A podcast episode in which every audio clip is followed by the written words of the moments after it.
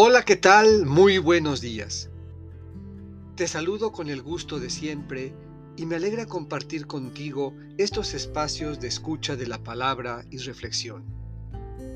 Hemos iniciado la primera semana del tiempo de Cuaresma y somos invitados a la conversión, a cambiar nuestra forma de pensar, de hablar y de actuar.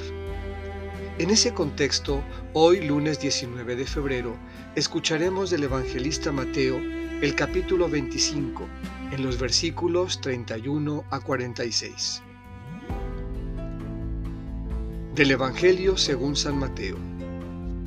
En aquel tiempo, Jesús dijo a sus discípulos, Cuando venga el Hijo del Hombre, rodeado de su gloria, acompañado de todos sus ángeles, se sentará en su trono de gloria entonces serán congregadas ante él todas las naciones, y él apartará a los unos de los otros, como el pastor aparta las ovejas de los cabritos, y pondrá las ovejas a su derecha y a los cabritos a su izquierda.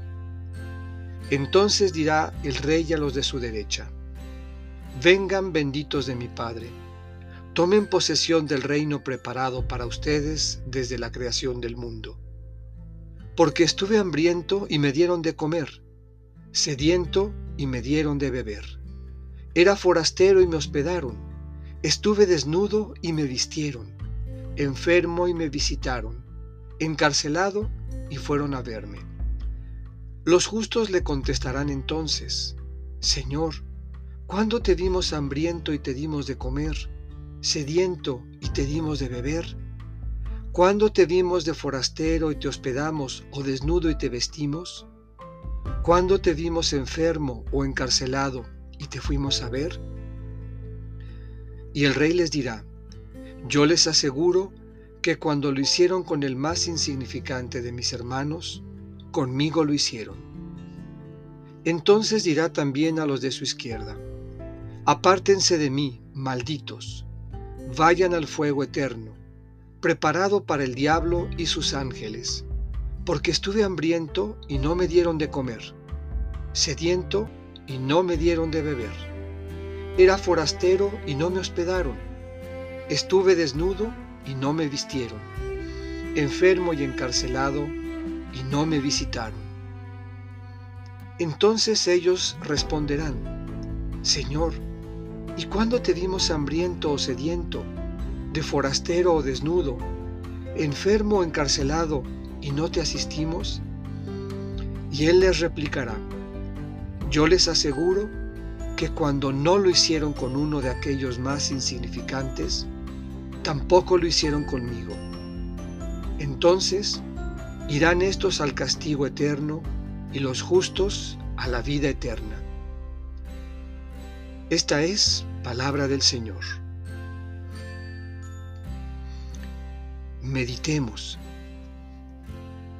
Este juicio a las naciones, de carácter escatológico, no necesariamente tendrá lugar en un futuro lejano e indeterminado.